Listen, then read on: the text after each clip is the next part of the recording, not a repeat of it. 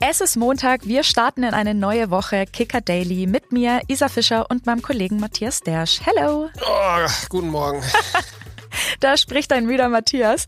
Ja, am Wochenende war auch einiges los. Äh, am Samstag hatten wir das Duell Leverkusen gegen die Bayern, gestern das Finale beim Afrika Cup, dann noch der Super Bowl. Wie müde bist du? Ja, also Isa, auf der nach oben offenen, ich bin zu alt dafür Skala, liege ich mindestens bei 99, würde ich sagen. Ich war nach dem äh, längsten Super Bowl der Geschichte, äh, so um kurz nach fünf im Bett. Um sieben haben dann schon meine Töchter wieder äh, losgerappelt. Aber ich muss jetzt mal rückblickend sagen, es hat sich dann doch gelohnt, sich die Nacht um die Ohren zu schlagen. Das war das epische Finale eines langen und äh, wirklich aufregenden Sportwochenendes. Bei mir war Touchdown Sandmann um 21.30 Uhr. Ich bin also ausgeschlafen.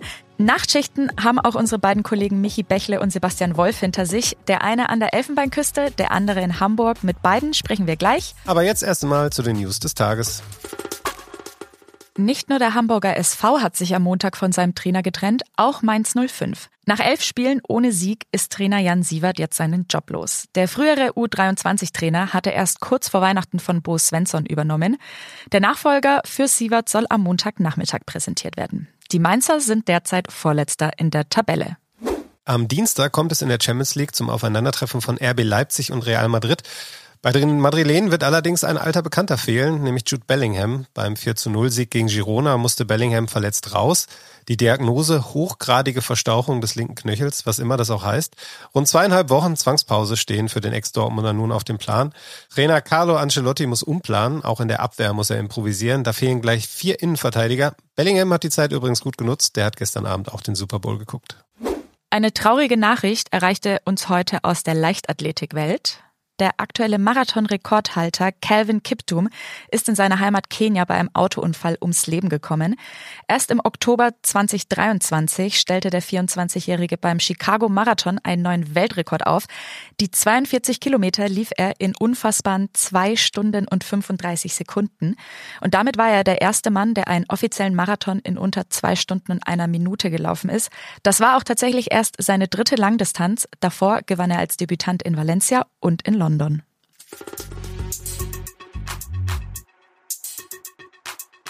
Ein wahres Märchen gab es an der Elfenbeinküste. Da haben die Ivora gestern Abend den Afrika Cup gewonnen. Matchwinner war Sebastian Aller von Borussia Dortmund. Wir schalten jetzt mal 5000 Kilometer weiter in den Süden nach Abidjan in die Hauptstadt zu unserem Kollegen Michi Bächle.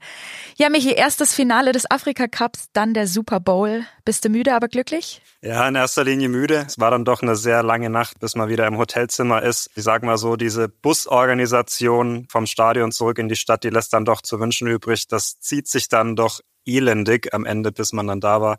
Das Ende vom Super Bowl konnte ich aber zumindest sehen. Ohne da irgendwelche Aktien drin gehabt zu haben, bin ich doch glücklich. Nimm uns mal mit. Abidjan, kurz vor 23 Uhr, Sonntagabend. Was war da los im Stadion?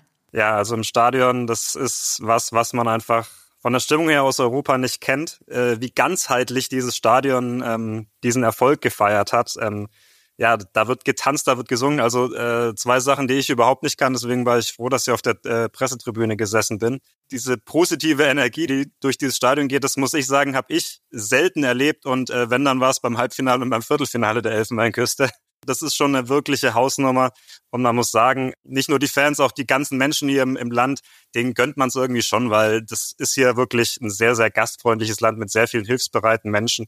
Ähm, ja, und was ich da noch ganz schön fand, äh, Max Gradell, ähm, glaube ich, einer von zwei Spielern, die schon beim letzten Triumph dabei waren, der ist dann am Ende noch mit einer marokkanischen Flagge ähm, durchs Stadion gelaufen, weil ja, ohne den Sieg von Marokko in der Gruppenphase, ohne diese Schützenhilfe, am letzten Spieltag wäre die Elfenbeinküste schon längst gar nicht mehr im Turnier. Ja, du sprichst es an. Die Elfenbeinküste hat wirklich nur mit ganz schön viel Glück die Gruppenphase überstanden. Danach wurde gesungen, wir haben nichts drauf, aber wir sind weiter. Hat sich dieser Text mittlerweile geändert? Ja, tatsächlich. Ähm, ich habe dann direkt, schon kurz nach dem Abpfiff ging es so los über die Ränge. Ähm, da haben sie gesungen. Also der Originaltitel war ja En Voria, on est qualifié. Ähm, also wir haben nichts drauf, wir sind weiter. Jetzt war es äh, en voraire, äh, mais on a pris la coupe. Also wir haben immer noch nichts drauf, aber wir haben den Cup gewonnen. Ja, ich muss sagen, äh, journalistische Neutralität hin oder her. Ich habe mich gestern extrem gefreut, als ich gesehen habe, dass Sebastian Aller das Siegtor geschossen hat. Ähm, 18 Monate nach seiner Krebserkrankung. Ich kann mich noch gut erinnern an die Tage in Bad Ragaz damals, als die Diagnose kam. Ähm, der Schock saß damals wirklich bei allen Beteiligten tief Der ist eine lange Reise danach gegangen, äh, verschossener Elfmeter nach seinem echt äh, starken Comeback beim BVB, dann verpasste Meisterschaft, ähm, hatte jetzt auch zuletzt wieder schwierige sportliche Monate, war dann noch kurz vor dem Afrika Cup verletzt, also da kam ganz, ganz viel bei ihm zusammen. Ähm, jetzt dieses Tor, äh, weiß nicht, konntest du gestern mit ihm sprechen, hast du ein Gefühl dafür bekommen, ähm, was ihm dieser Erfolg bedeutet? Ich konnte gestern leider nicht mit ihm sprechen, ähm, er war aber in den Tagen vorher durchaus greifbar in der, in der PK, auch in der Mixzone. Ähm, ich weiß nicht, du kennst ihn natürlich besser, Matthias. Ich fand ihn sehr, sehr angenehm. Ich fand ihn sehr äh, offen, auch wie er mit seiner schwierigen Situation umgegangen ist. Der hat nicht um einen heißen Brei geredet. Er hat auch gesagt, es war schwierig für mich, jetzt auch beim Afrika Cup wieder draußen zu sitzen. Er hat ja die komplette Gruppenphase verpasst. Er hat kein Spiel gemacht in der Gruppenphase. Er ist, das muss man auch sagen, im Halbfinale ja das erste Mal in die Startelf gerückt auch hauptsächlich, weil zwei andere Stürmer gesperrt waren. Äh, einer mit Gelbsperre, einer mit Gelb-Rot-Sperre. Und er hat bis dahin auch kein tolles Turnier gespielt, wenn er reinkam, das muss man sagen. Aber er ist halt hier, er ist eine absolute Galionsfigur an der Elfenbeinküste. Also der hängt hier an, an jeder Ecke auf einer Werbetafel. Ähm, der ist ein also fast schon Nationalheld eigentlich, obwohl er ja erst vor, glaube ich, drei Jahren für die Elfenbeinküste debütiert hat, ist ja eigentlich, äh, stammt ja eigentlich aus Frankreich. Da hat man schon gemerkt, immer wenn er eingewechselt wurde, da ging schon so ein Ruck durchs Stadion und auch durch die Straßen, als ich das hier einmal bei einem Public Viewing erlebt habe. Die Leute, die lieben den hier und die können sich halt auch identifizieren mit dieser, äh, mit dieser Geschichte, die er hinter sich hat, ähm, dass er einfach diese Widerstände überwunden hat ähm, weil wir wissen, hier in Afrika gibt's immer sehr viele Widerstände zu überwinden und das macht den Leuten Mut. Der Fußball ist bedeutet so viel für die Menschen hier, das können wir, glaube ich, in Europa gar nicht so nachvollziehen teilweise. Das, was Aller ausgestrahlt hat und ähm, er hat auch diese Begeisterung zurückgebracht und diese Begeisterung war am Ende auch ein Mitgrund für diesen Erfolg der Elfenbeinküste. Das ist wirklich ein, eine richtig schöne Geschichte von ihm. Michi, du bist jetzt kurz vor der Rückreise nach Deutschland. Was bleibt für dich vom Afrika Cup hängen? Ja, in erster Linie, dass es ein buntes Turnier ist, dass es ein lautes Turnier ist, äh, dass es auch ein bisschen ein chaotisches Turnier ist, auf, auf eine Weise, zumindest wenn man europäische Maßstäbe anlegt. Die darf man in Afrika selten anlegen ähm, oder sollte man selten anlegen. Ja, und dass es halt ein Turnier war, was richtig Spaß gemacht hat, weil es halt so unvorhersehbar war. Also ich glaube, ich habe es noch gar nicht richtig gesagt. Also die Elfenbeinküste hat ja auch noch einen Trainer geschmissen nach der Gruppenphase. Muss man sich mal vorstellen. Ich habe es jetzt in einem Kommentar verglichen, wenn jetzt Deutschland bei der Heim-EM das letzte Gruppenspiel gegen Ungarn äh, 0 zu 4 auf den Sack kriegt, dann werfen sie Julian Nagelsmann raus, fragen dann noch bei Jogi Löw nach, weil äh, die Elfenbeinküste wollte eigentlich Hervé Renard verpflichten, der ist aber gerade noch französischer Frauentrainer hat der französische Verband Nein gesagt. Dann sind sie erst drauf gekommen, na gut, dann macht jetzt halt Emers Faye, der bisherige Co-Trainer, der dann Interimstrainer wurde, der noch nie eine Profimannschaft trainiert hatte vorher. Ähm, und der führt es jetzt zum Erfolg. Das ist dann so ein bisschen, als würde Sandro Wagner dann die DFB 11 im Sommer zum Titel coachen. Also das ist unglaublich eigentlich, was hier an Wendungen drin war, was hier an spannenden Geschichten auch drin war. Und dann passt es am Ende auch irgendwie, dass die Elfenbeinküste, die einfach so eine turbulente Reise mit sehr vielen Hochs und Tiefs hinter sich hat, ähm, am Ende auch dieses Turnier gewinnt. Ähm, denn das war bis zum Halbfinale bei Weitem nicht die beste Mannschaft. Die haben erst zum Halbfinale so richtig ihren Flow gefunden. Und dann passt natürlich auch wie die Faust aufs Auge, dass das Siegtor dann eben Sebastian Aller macht. Ja, dein Kommentar, den du für den Kicker geschrieben hast, verlinken wir mal in den Show Notes. Vielen lieben Dank dir. Schlaf dich aus und komm gesund zurück nach Hause. Wir freuen uns schon, wenn du wieder hier im Büro sitzt. Mach's gut. Schau ja mal gucken, ob es im Flugzeug heute noch klappt.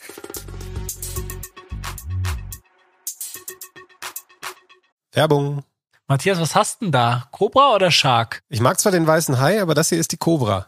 okay, an alle Leute, die jetzt denken, was ist mit denen zwei los? Also, wir tauschen keine Tierkarten, aber wir reden über Holy, eine neue Variante von Soft- und Energy Drinks aus Deutschland.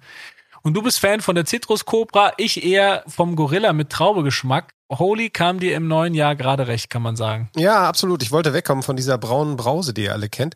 Die habe ich viel zu viel getrunken, aber so ganz ohne Energieschub geht's dann doch nicht bei mir. Und da hilft mir jetzt Holy. Einfach das Pulver mit Wasser mixen, fertig. Ich musste natürlich gleich mit dir testen und am Anfang war ich schon skeptisch. So bunt und mit diesen Tierköpfen, das sah schon ein bisschen wild aus. Ich muss aber sagen, ich bin sehr positiv überrascht, vor allem auch, als ich dann nachgelesen habe, was drin ist im Pulver. Ja, genau. Da ist kein Bullshit drin, kein Zucker, kein Taurin, sondern nur natürliche Aromen und Farbstoffe und natürlich Koffein. Die Drinks haben dadurch weniger Kalorien und sie sind auch deutlich günstiger, als wenn ich mir jetzt eine Energy Drink Dose im Supermarkt kaufe. Ich bleib auch dran und mag nämlich auch neben den Energy Drinks die beiden anderen Sorten Iced Tea auf echter Teebasis und Hydration mit Elektrolyten und Mineralstoffen. Super nach dem Sport zum Beispiel. Das alles könnt ihr da draußen mit dem Starter Set Deluxe super ausprobieren. Nutzt dazu doch direkt unseren Daily Gutscheincode. Der lautet Kicker Daily 5. Alles in Großbuchstaben und am Ende die Ziffer 5. Kicker Daily 5. Wir verlinken euch alles zu Holy aber auch nochmal in den Show Notes. Viel Spaß beim Testen. Ja, von der Elfenbeinküste geht's jetzt in den hohen Norden zum Hamburger SV. Acht Gegentore in den vergangenen zwei Heimspielen. In der Tabelle nicht mehr auf einem direkten Aufstiegsplatz. Das war in Summe zu viel für die Verantwortlichen des Zweitligisten. Am Montagmorgen wurde deshalb Trainer Tim Walter von seiner Aufgabe freigestellt. Es brennt also mal wieder der Baum beim Dino, der so gerne zurück möchte in die Bundesliga. Zum Glück ist unser HSV-Reporter Sebastian Wolf den Ausnahmezustand gewöhnt. Herrlicher Einstieg, ja. Hi Sebastian, auch von mir. Ja, für dich war die Nacht kurz. Das lag nicht am Super Bowl, sondern am kriselnden HSV. Warum hat sich der Club denn jetzt nach diesem Spieltag von Walter getrennt? Ja, weil natürlich äh, spätestens nach diesem 3 zu 4 gegen Hannover, diesem zweiten 3 zu 4 im, im zweiten Heimspiel dieses Jahres, endgültig der Glaube fehlte, dass in dieser personellen Konstellation eine defensive Stabilität zu erzeugen ist. Und natürlich muss man im Prinzip die Frage aufwerfen, weshalb kommt diese Erkenntnis so spät? Weil ähm, die gleiche Diskussion wurde ja schon vor Weihnachten geführt und die Anhaltspunkte, dass es ähm, dass Stabilität und Tim Walter bei allen Verdiensten, die dieser Trainer hat, äh, nicht wirklich zusammenpassen, die hat es eigentlich da schon gegeben. Ja, du sprichst es an. Es gab diese Winterklausur. Jonas Bolt hat damals entschieden, wir machen weiter mit Walter. Was bedeutet denn die Trennung jetzt für ihn persönlich auch? Äh, wird er geschwächt durch diese Entscheidung? Ja, es sind eindeutig weitere Kratzer für Jonas Bolt. Generell muss man ja ohnehin sagen, es ist bereits für ihn der fünfte Anlauf ähm, Richtung Bundesliga. Das heißt, der Druck auf ihn als Sportvorstand ist in diesem Jahr schaffen zu müssen, ist ohnehin sehr groß. Und ja, dass er natürlich seine Entscheidung ähm, von vor Weihnachten weiter mit Walter zu machen, jetzt nach nur vier Spielen einkassieren muss, das ist natürlich für ihn eine Niederlage, ganz klar. Und erhöht natürlich damit auch den Druck nochmals. Was muss sich Walter denn ganz konkret vorwerfen lassen? Walter hat es geschafft, ähm, innerhalb der Mannschaft eine, eine, eine Dynamik zu entwickeln, einen Zusammenhalt zu entwickeln, ähm, mit, mit seiner Art, die ja bei Konkurrenten durchaus umstritten war. Er war ein sehr breitschultriger Typ, ähm, aber er hat damit natürlich auch geschafft, dass die, so, ein, so ein wirklicher Korpsgeist äh, entstanden ist, den es ja und, und Zusammenhalt in der, zwischen Kabine und Trainerbank, die es in Hamburg eigentlich lange nicht gegeben hat. Das ist sicherlich ein klares Plus seines Wirkens. Es ist ihm aber darüber hinaus einfach nie gelungen, weil es einfach auch in seiner Idee nicht so richtig vorgesehen ist, ähm, ja, eine defensive Stabilität zu erzeugen. Der Fußball ist immer spektakulär, er ist aber halt auch, ähm, böse gesagt, fast ohne Absicherung. Und ähm, eigentlich hat man an Weihnachten und auch in der, jetzt am Wochenende über Themen diskutiert, über die man schon vor zwei Jahren diskutiert hat. Und dass es immer die gleichen Themen waren, das hat am Ende diese Entscheidung auch unausweichlich gemacht. Ja, als Interimscoach übernimmt nun erstmal Walters bisheriger Assistent Merlin Polzin. Der ist ja gebürtiger Hamburger. Was glaubst du, hat der eine Chance, zur Dauerlösung zu werden? Ich denke, dass der, dass der HSV ganz klar äh, die, die Trainersuche intensiviert. Merlin Polzin ist insofern ähm, äh, losgelöst zu betrachten von Tim Walter, weil er ja schon vor Tim Walter da war. Er ist 2020 mit, mit ähm, Daniel Thune aus Osnabrück nach Hamburg gekommen, hat dann nach dem Aus von Thune ähm, in Anführungsstrichen überlebt, weil die Verantwortlichen von seiner fachlichen Art total überzeugt waren.